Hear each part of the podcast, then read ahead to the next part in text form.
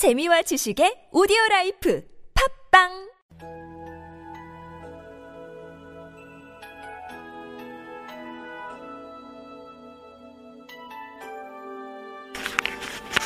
할렐루야 주은총 목사와 함께하는 영성 산책 시간입니다. 가죽으로 가죽을 바꾸오니 욥은 그의 믿음을 버리고 하나님을 저주하는 대신 오히려 지금이 그 어느 때보다도 믿음이 더욱 필요한 때라는 것을 알고 믿음을 굳게 지켰습니다. 욥은 형통할 때나 공경에 처할 때나 한결같이 믿음을 지켰습니다. 아니 오히려 어려운 때 그의 믿음이 더 커졌습니다. 오늘 본문 3절을 보세요.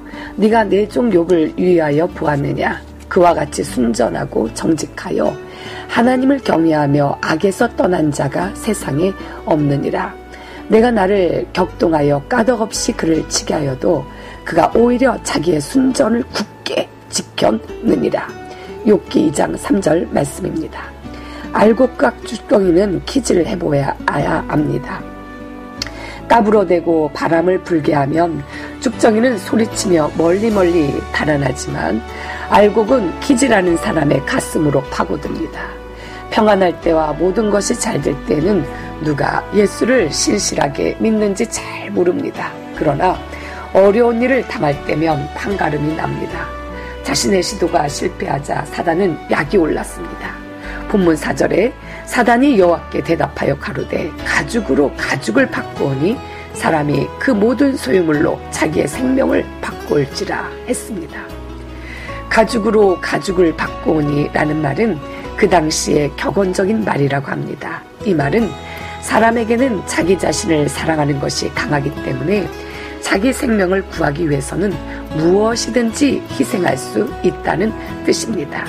이 간악한 사단의 고발을 들어보셔요. 5절 말씀에 이제 주의 손을 펴서 그의 뼈와 살을 치소서 그리하시면 정령 대면하여 주를 욕하리이다 라고 했습니다.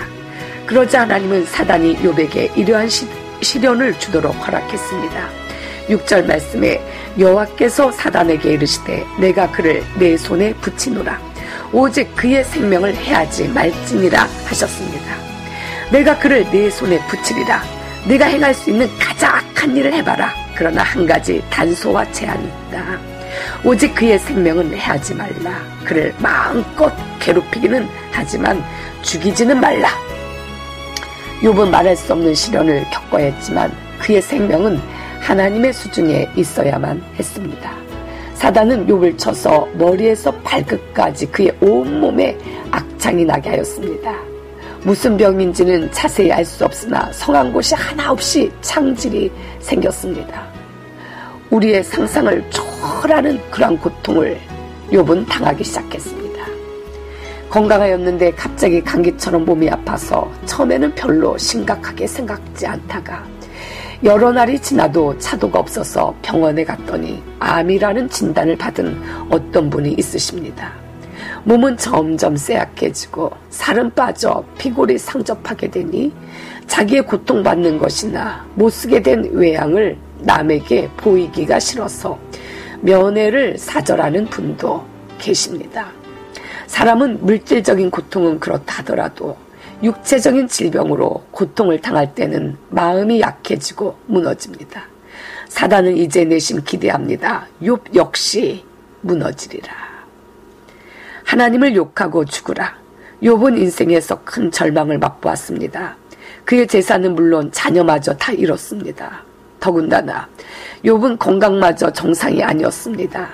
이럴 때 서로 의지가 되는 아내가 위로를 해주면 얼마나 좋을까요?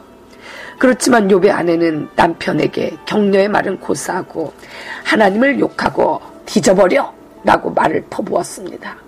하나님을 욕하고 죽으라. 물론 아내의 입장도 충분히 이해가 됩니다. 욥은 본래 부유한 사람이었고 욥의 아내 역시 부유한 집의 딸로서 욥에게 시 와서 고생이란 것은 전혀 모르고 지내다가 이렇게 갑자기 환란이 밀어 닥치게 되니까 세상이 그저 평안하게만 사는 줄 알았었는데 어떻게 적응할 수 없이 되었습니다. 그러니까 두려운 생각도 들고 당황하게도 되고 원망스러운 생각도 들고 아마도 오미자 같은 여러 가지 맛을 맛보았을 것입니다. 하나님을 욕하고 죽어! 죽어버려! 이 말은 당신을 그처럼 혹독하게 대하는 하나님을 포기하고 그와의 관계를 끊으시오! 라는 말입니다. 요배 아내는 사단의 편에 섰습니다. 사단의 욕망을 만족시키기 위해서 욥을 충동질했습니다. 사단의 가업은 사람들로 하여금 그들을 지으신 하나님께 대항하고 그를 섬기지 않도록 하는 것입니다. 욥의 사례는 구더기가 생기고 구름이 흐르고 긁으면 피가 나고 그 처참한 처지는 말로 표현할 수가 없었습니다. 이런 가운데 있으면서도 욥은 하나님을 욕하고 죽어버리라는 아내의 말에 뭐라고 대답하였을까요?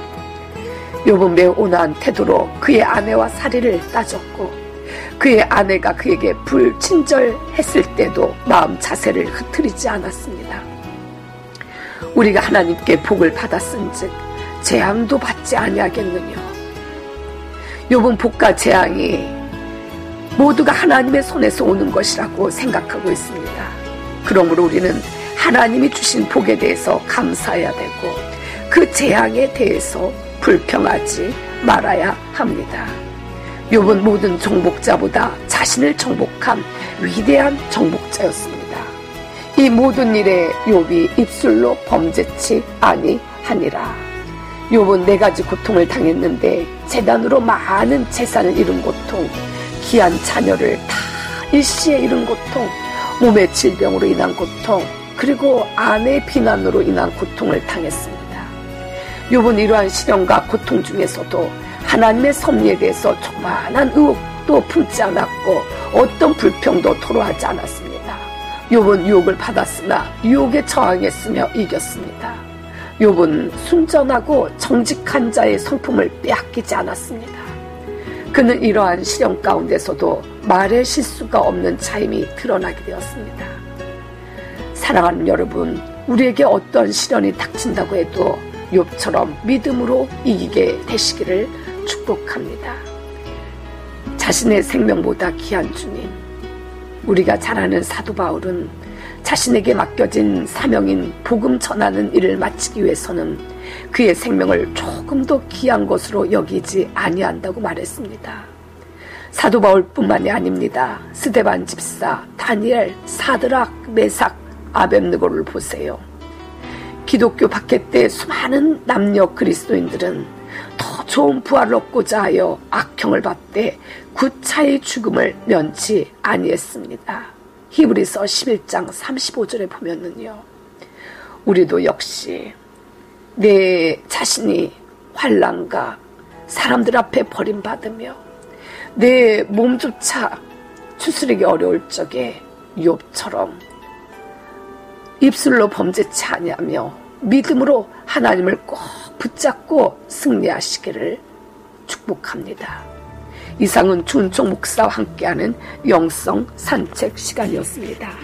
다음 시간까지 평안하십시오.